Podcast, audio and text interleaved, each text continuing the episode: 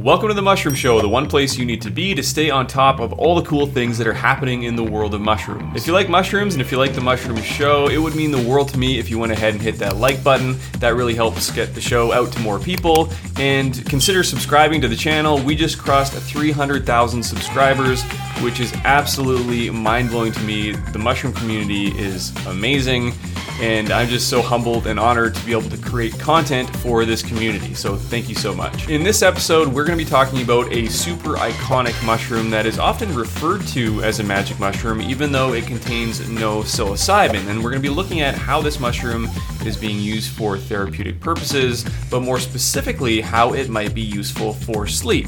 But first, a couple of pieces of mushroom news. Now, we talked about the HBO show The Last of Us in the last episode, but I think it makes sense to bring it up again because everybody seems to be talking about it, and everybody in my life knows me as the mushroom guy, obviously, so everybody I see has to say, hey, you know, have you seen The Last of Us? Have you heard about this crazy thing called cordyceps? And I'm sure a lot of you watching this show are also the mushroom person in somebody else's life, so you might be getting a lot of that too. So, The Last of Us, incredibly popular, but as we mentioned previously, this can't really happen, right? It's not feasible for cordyceps mushrooms to take over the world and turn everybody into zombies. Although cordyceps is absolutely terrifying if you're a bug. It's not really a concern if you're a human, but it does seem like a good opportunity to bring up a slightly older story that made headlines all across the world just a couple of years ago. This was a story about a person who was extremely sick, who was brought into the hospital and according to the medical report, this person had a fungus growing in their blood. And this wasn't just some random airborne fungus that nobody's ever heard of or some case of athlete's foot gone wrong. This was actually Psilocybe cubensis, or the most commonly used species of magic mushroom. Spoiler alert, the headlines from this story, and there were lots of them, were mostly clickbait and kind of just an overly enthusiastic misrepresentation of the facts. Kind of like this one here, which says a man injected himself with magic mushrooms and the fungi grew in his blood, which put him into organ failure. Of course, they have this photo of Psilocybe cubensis. This is like the most widely used stock photo of all time. It seems like every article about this mushroom seems to use it. Uh, I kind of love that. So here's the basics. A 30 year old man with bipolar disorder injected himself with magic mushrooms, which contain psilocybin, in a failed attempt at a trip. Psychedelic mushrooms are meant to be eaten or drunk, not injected. That's true. the mushroom grew in the man's bloodstream and caused his body to go into organ failure. This part, this is the part that was like really surprising. The mushroom grew in the man's bloodstream. That's what got everybody's attention. Um, he's being treated with long term use of antifungals and antibiotics. So, if we go over the article here, it talks about the background. Basically, he made a tea with the mushrooms and then instead of drinking the tea, injected it into his veins it goes on a little bit about the history and kind of why he was trying to treat himself with psilocybin. Um, and also talks a little bit about how you know some of the research that's being done on psilocybin for some of these things. But here's another headline that just doesn't make a lot of sense. Doctors found mushrooms growing in the man's bloodstream. So with that kind of a headline, you picture like fruiting bodies growing inside of somebody somehow, which is a great headline. But it doesn't really make a lot of sense. Even this part here, it says a blood sample revealed something even more shocking. The mushrooms, which thrive in dark places, which the inside of us would be pretty dark, had begun to grow in the man's bloodstream, causing the aforementioned health issues. So again, if you know anything about how mushrooms grow, this article would kind of leave you with a lot of questions. You might be thinking, okay, well, maybe his blood acted like a nutrient-rich broth and somehow the spores were able to sporulate and his blood became like kind of a liquid culture and there was mycelium growing inside of him, that would still be pretty crazy, but definitely wouldn't have mushroom fruiting bodies growing inside of him. Now, here is the actual uh, scientific paper, or I guess it's a, a pre journal proof called A Trip to the Intensive Care Unit an intravenous injection of psilocybin. But this is the part that got all the headlines. It says here cultures confirmed both bacterial and fungal infections. And for the fungal infections, it says ultimately cultured and DNA identified by a specialist as Psilocybe cubensis. In other words, the species of mushrooms he injected was now growing from his blood. So, not growing in his blood, it was growing from his blood, and that's a super important distinction. So, again, I highly doubt that he actually had mushrooms growing inside of him. What actually happened was he had he happened to have spores inside of his bloodstream because he injected them in there. The spores were able to survive, and when they cultured his blood out on a plate, those spores then sporulated, which was confirmed to be Psilocybe cubensis. This is still interesting to me for sure. Like, spores are super tenacious, and the fact that they could survive being made into a tea and then be injected intravenously. Some people say spores can even survive like space travel and all sorts of uh, crazy conditions. That's just how mushrooms are able to reproduce and be around for so long. So that is pretty cool, but the real headline should have been something along the lines of Spores from Psilocybe cubensis survived human intravenous injection, which is definitely not as good of a headline. Now, looking into this a little bit deeper, this whole idea of mycelium possibly growing inside of a living human, it has happened before. I found this paper about a Coprinus species grow- that was found to be growing in somebody, or at least the mycelium of a Coprinus species that was growing inside of somebody. They were getting a heart valve replacement, and um, the the surgeons found a thick filamentous fungus, otherwise known as mycelium. Uh, that was later found to be Coprinus cinereus, which is an inky cap mushroom that grows on lawns. And what's interesting here, and like why this is so notable, is because inky caps, which uh, you've probably seen, uh, they are considered a Basidiomycetes, which basically means a mushroom that produces a fruiting body, which would not be typical at all to have the ability to infect humans. So it says right here in the paper Basidiomycetes have very rarely been implicated in human or animal disease, presumably mainly because of their inability to grow at 37 degrees Celsius, or the temperature inside of the human body. Basically, we are just too hot for mushrooms. Now, that was all well and good until I came across this other article that was just published, which was basically saying something along the lines of mushrooms are adapting to warmer temperatures, and that might increase their ability to be able to infect humans. Now, this article, dangerous fungi are spreading across the US as temperatures rise. Some fungi, such as the type that causes valley fever, might be adapting to endure more heat stress. This came out a couple days ago, like I said, off of the hype of The Last of Us. But to be honest, it doesn't really say much. It just kind of talks a lot about potential research or things that research might be suggesting or might be showing and that maybe could have some potential to increase mushrooms' ability to infect humans. But again, you know, I don't think there's too much of substance here. It's actually kind of a weirdly written article. It almost seems like it was written by AI or something like that. So, for the record, well, well, first, nobody should be injecting psilocybin spores in their bloodstream, so let's get that out of the way. But nobody should be worried about mushrooms turning us all into zombies. Nobody should be worried about mushrooms growing inside of us, really, and nobody should be worried about mushrooms wiping out the human population anytime soon.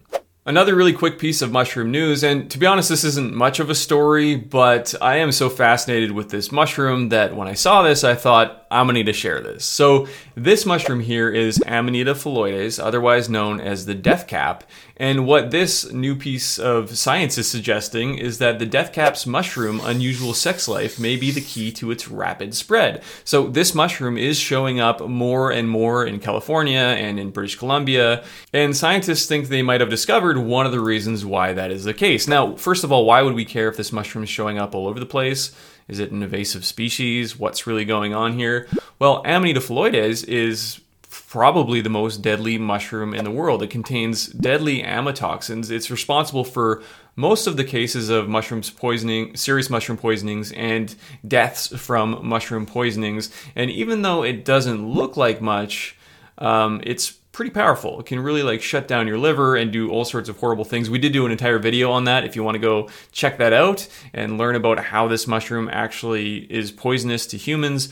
But one of the reasons why people care is because when it's young in its egg form, it actually does look like a different mushroom, an edible mushroom known as Volvariella volvaceae, otherwise known as the paddy straw mushroom. So what happens is people might be walking through the woods, they'll look down and say, "Hey, look, a paddy straw mushroom. Take it home, you know, cook it up, maybe feed it to their whole family." Turns out it wasn't the paddy straw; it was actually this death cap mushroom, and that can be super bad. People get really sick and people die. So what this article is saying, without diving too deep into the science, is basically that this mushroom is able to mate with itself, obviating the need for a partner.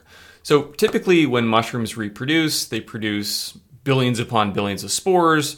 Each one of those spores contains half the genetic information required to form a mushroom. So, really quickly, the mushroom life cycle you know, each one of those spores will sporulate, produce something called hyphae, and those hyphae will grow. When two compatible hyphae meet, that will form a mycelium, which can form a fruiting body and start the whole mushroom cycle over again. We did do a video on the mushroom life cycle to explain this, so you can go ahead and watch that if you want to learn a little more about that. But what this article is suggesting is that Amanita phalloides, for whatever reason, is able to produce a fruiting body from a single haploid uh, mycelium. So basically, mycelium that is not two separate spores that are meeting and creating mycelium, but it's just one that is creating hyphae, creating its own mycelium and fruiting from there. So that goes a little deep into the science of how mushrooms grow. But again, basically, it's saying that they have some kind of weird reproductive cycle that we don't really fully understand yet that is allowing them to grow a lot more prolifically and a lot faster than they usually would. So we might be seeing a lot more death caps in the future. On to another type of amanita. Now I posted this on Twitter not that long ago and it's a nice picture of a beautiful iconic mushroom and it just says, do you consider Amanita muscaria to be a magic mushroom? And it got a lot of response, a lot of engagement, a lot of people have an opinion on this super iconic mushroom, asking the question whether or not it's considered to be magical or to consider to be a magic mushroom. Now, I believe that all mushrooms are magical in their own way, but the thing about Amanita muscaria is that it doesn't contain psilocybin, which is of course the compound found in what is commonly referred to as a magic mushroom. Amanita muscaria is getting a ton of attention lately, and that's for a number of reasons. Reasons such as it has a storied past. Its legal status is still pretty ambiguous. It does have psychoactive and potential therapeutic properties. It is one of the most iconic mushrooms of all time, Yet, we still don't really know that much about it. I wanted to investigate one potential therapeutic application of this mushroom, and that's whether or not it could be used for sleep. Let's roll the clip. Amanita muscaria, the fly agaric. It's likely the most iconic mushroom of all time. For example, type mushroom into your iPhone and the emoji that comes up is a representation of Amanita muscaria, the red one with the white dots. But strangely enough, even though it has cemented its place in our collective mushroom consciousness, we still don't really know much about it. The vast majority of mushroom books will tell you it's poisonous. But is it? Others consider it a magic mushroom, yet it contains no psilocybin. There is so much to discover about this mushroom, but in this video I wanted to focus on a compelling potential as a functional mushroom, and whether or not it can be useful for sleep. Okay, so it is 9:36 p.m. exactly, and uh, this is the first night of trying Amanita muscaria for sleep. So I've got my Fitbit, which will be tracking my sleep, even though it doesn't track it perfectly. We'll at least get some data, and I've got an Amanita muscaria tincture, 20 grams of dried Brazilian AAA grade Amanita muscaria caps per 60 ml bottle. So I guess there's 333 milligrams of muscaria per dropper. It's a super low dose, so I'm not gonna be like feeling any psychoactive effects from the mushroom. But in general, this mushroom is used for relaxation and sleep at low doses, so we'll see what kind of an effect it has. Saying amanita is useful for sleep can be interpreted a few different ways, because some amanitas are deadly. Eating enough of them, specifically Amanita phalloides, also known as the death cap, could induce a permanent sleep. Some amanitas will do neither, such as Amanita caesarea, which is just a good edible. Amanita muscaria is in a league of its own. It seems to blur the boundaries between edible, poisonous, and psychoactive depending on a number of factors. It grows in a symbiotic relationship with other trees, and because of its complex life cycle, it can't easily be cultivated, so it needs to be wild harvested. This can have a number of implications when it comes to its use as a functional mushroom, because it becomes harder to know exactly what the chemical makeup is, depending on where it comes from, what stage of growth it was when it was harvested, and perhaps most importantly, how it was prepared. So it is 1026. Yeah, so it's been just over 45 minutes or so since I took the tincture, and I do feel pretty tired. Like my eyelids feel heavy, and my, my eye muscles feel heavy and I feel pretty sleepy. Sleep sleepy. I definitely feel something. Um, I feel very relaxed and very sleepy. How about you? I'm pretty tired too, but I did not have any, so. okay. Well, there goes that. Using Amanita for therapy or altered states is nothing new. Historically, it was used by shamans in various rituals and ceremonies where it was believed to produce a trance like state that helped connect the shaman to the spirit realm. Interestingly, Amanita has also been used as a stimulant. So, what is really going on here? Well, it comes down to the compounds that are in the mushroom. There are two that are mostly thought to be responsible for the psychoactive effects and the potential other therapeutic benefits of this mushroom ibotenic acid and muscimol. Both of these compounds resemble others that are naturally found in our brain chemistry and thus can interact with certain neural pathways in the brain. Ibotenic acid is thought to be stimulating. Here's how that might work.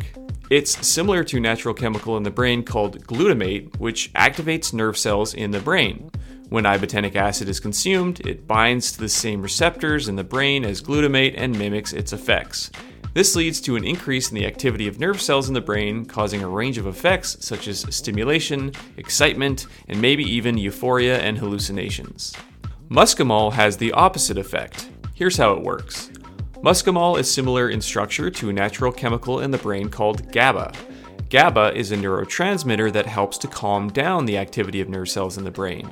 When muscimol is consumed, it binds to the same receptors in the brain as GABA and amplifies its effects. This leads to a decrease in overall brain activity, causing a range of effects such as drowsiness and overall relaxation, which could lead to sleep. Keep in mind, again, dose is super important. At high doses, muscimol can cause hallucinations and even unconsciousness. A little bit more chemistry here, it's important to note that ibotenic acid is converted into muscimol through a process known as decarboxylation, which can be achieved through heating or drying of the mushroom. In other words, a thoroughly dried Amanita muscaria will have much of its ibotenic acid converted into muscimol. Good morning. Well, here's a little crazy. So, tracking my sleep.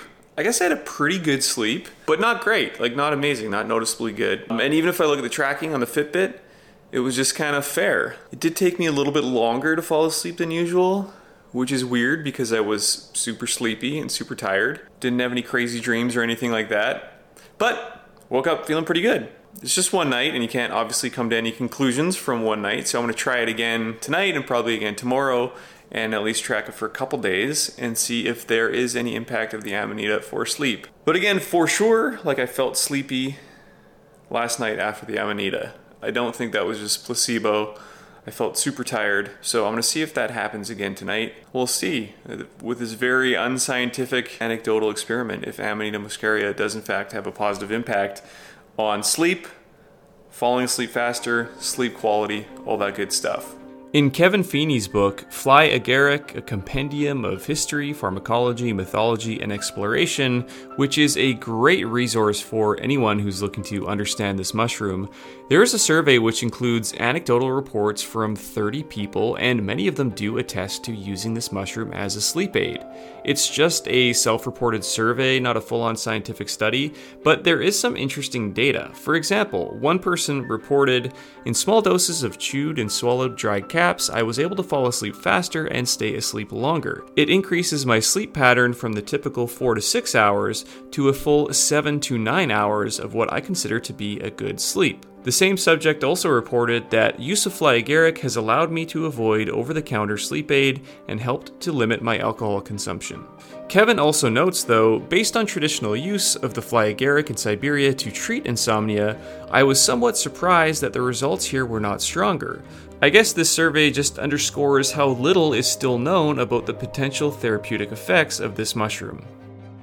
All right, so it is 9:46. This is the second night of trying the Amanita muscaria tincture. One thing I did want to mention though, on the bottle it says full spectrum muscaria extract with high muscimol from decarboxylation, leaving low ibotenic acid. So again, muscimol and ibotenic acid, these are the two compounds inside of this mushroom that might have effects, and it's muscimol that is thought to be responsible for the relaxing and the sleep inducing effects. So, this decarboxylation method, which increases the, uh, the content of muscimol, would potentially improve the relaxing or sleep inducing properties of this extract. So, what would be really cool, and I'm sure if you know this becomes somewhat of a functional mushroom and you start to see it everywhere, you're going to see those levels of muscimol that are being tested for, and that's what you might want to look for if you're using it for this purpose. But again, this is super unscientific. This is just me trying a, a, random extract. I have no idea how much muscimol is actually in there, but apparently it's gone through a decarboxylation process in order to increase that content of muscimol. So, are there any safety concerns with this mushroom? If you consulted your field guide, you might find that it's listed as poisonous, and although you could argue that is true depending on your definition of poisonous, the reality is a little more nuanced. A review of 30 years of mushroom poisonings based on 2,000 reports in the North American Mycological Society case registry shows about 100 cases of poisonings from Amanita muscaria, but only one recorded death, which was not even a direct result of the mushroom. It does note, however, some other symptoms, some not a big deal, like gastrointestinal distress or visual disturbances, something pretty common with any psychoactive, but also people have mentioned things like sweating, muscle spasms and convulsions, atrial fibrillation or rapid heart rate, and others. It also mentions deaths, but only in cats and dogs, so it's possible that animals have a lower tolerance to the compounds in this mushroom. I should also mention that one of the main compounds in Amanita muscaria, ibotenic acid, is often used in animal studies as a brain lesioning agent. Definitely not something that you would want. The thing to keep in mind though is that in these studies, high doses of ibotenic acid are injected directly into the brain. Not only that, but there is no proof that ibotenic acid can even get to the brain through digestion, with some suggesting that it breaks down in the stomach. If you want an entertaining read on this topic, there is a great article that Hamilton Morris did for Harper's Magazine where he thought he was testing a muscimol derivative for sleep, but then he found out it was actually ibotenic acid. What follows is an understandable concern for his brain. I'll link that in the description. Brain lesioning obviously is not something anyone would want, so it makes sense to be cautious here. The bottom line is that we really still don't know, so in that case, I need to put a warning here. Do not eat this mushroom. Not only could it be potentially poisonous depending on how it's prepared, identifying mushrooms, especially those in the Amanita genus, can be tricky. And as mentioned earlier, there are deadly mushrooms in this genus. The fact that it is being researched for some medical applications today, and that it does have a history of use, doesn't necessarily mean that it's safe. So it has been about 45 minutes. Feel unusually tired for this time of night. I mentioned it yesterday, but very distinctly, like there's a heaviness kind of around my eye muscles. And I just feel a little bit sleepy, a little bit slower. We'll see if this has any effect on the actual sleep, because last night it didn't seem to, even though I felt really sleepy. But I think it's important to remember all the other things that we do that could have an effect on sleep. You know, if I was to spend the last half an hour working out or like I don't know, getting a lot of blue light in my eyes from watching TV or being at the computer or something versus going in the sauna and reading a book. You know, even without adding the Amanita muscaria, those two different bedtime routines could have a massive effect.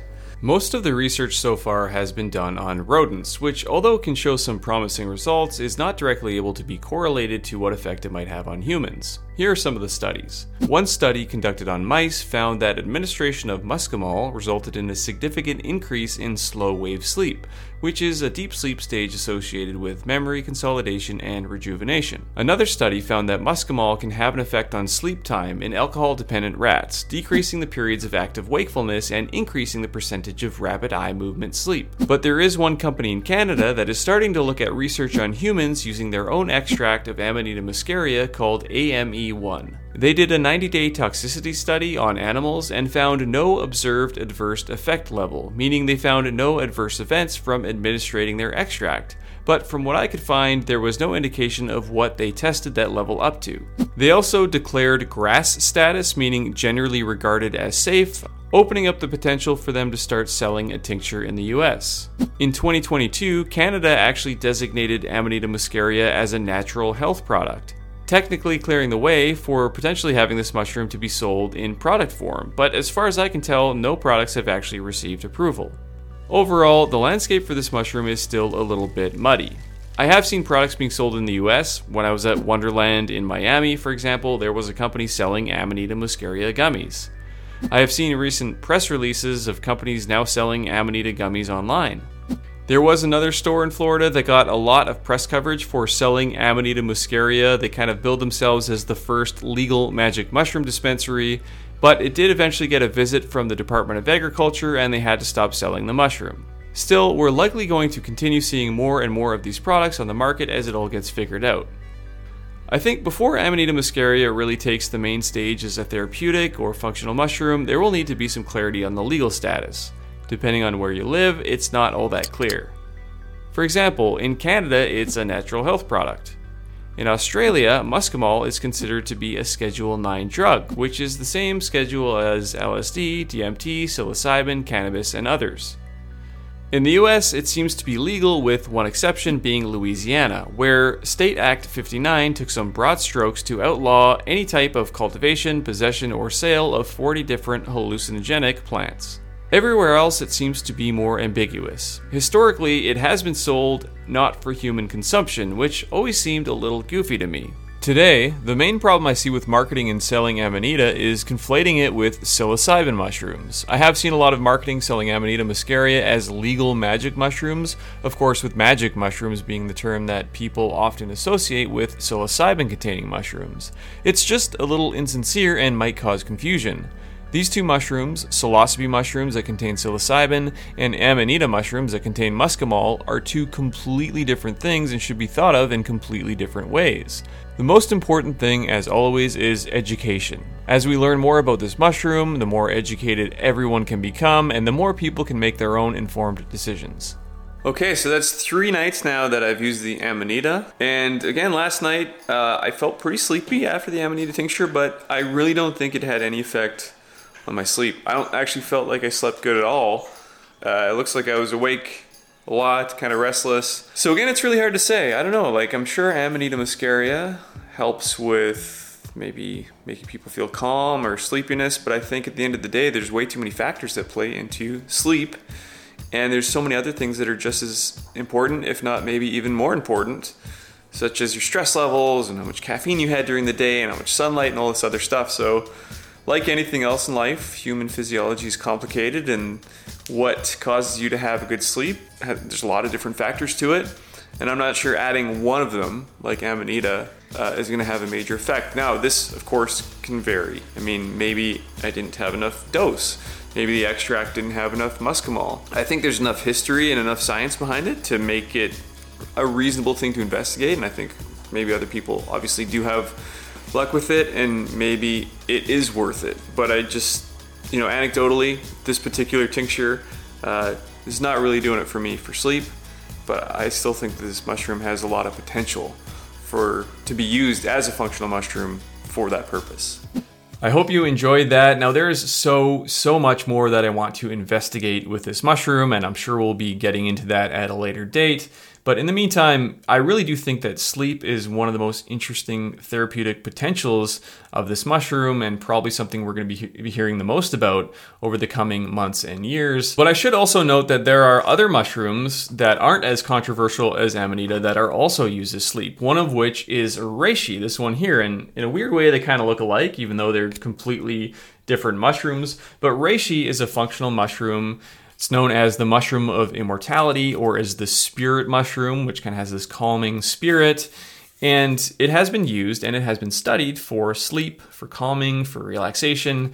And that's because of the compounds inside, specifically the triterpenes, which have been studied in mouse models, anyways, to have a hypnotic effect. Now, hypnotic effect sounds like hyperbole. You're not going to be hypnotized by reishi, but in the literature, it just basically means that it kind of has a sleep inducing or relaxing effect. And that's why a lot of people use this mushroom to kind of unwind at the end of the day or to help get deeper, uh, better sleep overall. And again, that's because of the triterpenes that are inside of this mushroom. Now, reishi is bitter um, and you can't really just eat it, it's kind of like rock hard but it's often found in extract powders or in capsules or in tinctures or sometimes in other kind of like teas and relaxation products that help with relaxation. And it's not just reishi, there's other functional mushrooms that have been studied for sleep. One of them is cordyceps, actually, which we talked about at the start of the show. But cordyceps is often thought of as the energy mushroom or the performance mushroom. So it's not going to help you like fall asleep or wind down at the end of the day, but it has been studied to help with uh, realigning circadian rhythms. So it's been studied in mouse models, anyways, for things like jet lag or you know time changes or shifts in in time change it can help people more easily adjust to those time changes so if you're traveling you know or you are really affected by the seasonal time changes uh, in the spring and the fall due to daylight savings time, well, cordyceps might be able to help you more easily adjust to that. And there's some interesting research that's been done on that. We did a whole video on that topic, which talks about reishi, cordyceps, and lion's mane actually for sleep. So if you want to dive into that research a little bit, you can go ahead and watch that video. Now, if you're still watching, if I haven't put you to sleep yet, now might be a good time to mention that the Mushroom Show is brought to you by FreshCap Mushrooms, where we do have a reishi, which is used often for sleep, but we also have all sorts of other functional mushrooms that are used for everything from immunity to energy to focus and mood. Basically, no matter what your health goal, there's very likely a functional mushroom that can help you get there. Look for FreshCap on Amazon or head over to freshcap.com where you can use the code The Mushroom Show to get 10% off your first order. So that's it for this episode of The Mushroom Show. Thank you so much for watching. If you do like mushrooms, if you like The Mushroom Show, please go ahead and hit that like button. Help the YouTube algorithm get this show out to more people. And if you want to see future episodes, feel free to subscribe. We're so grateful to have you here. I should also mention that if you're on Twitter, be sure to hit me up on Twitter. My handle is at FreshCapTony. Spend a lot of time there just kind of interacting with the mushroom community, doing research for the show, and all sorts of other stuff. So if you want to hang out between episodes of the Mushroom Show, be sure to go follow me there. So thanks again for watching, and we'll see you in the next one.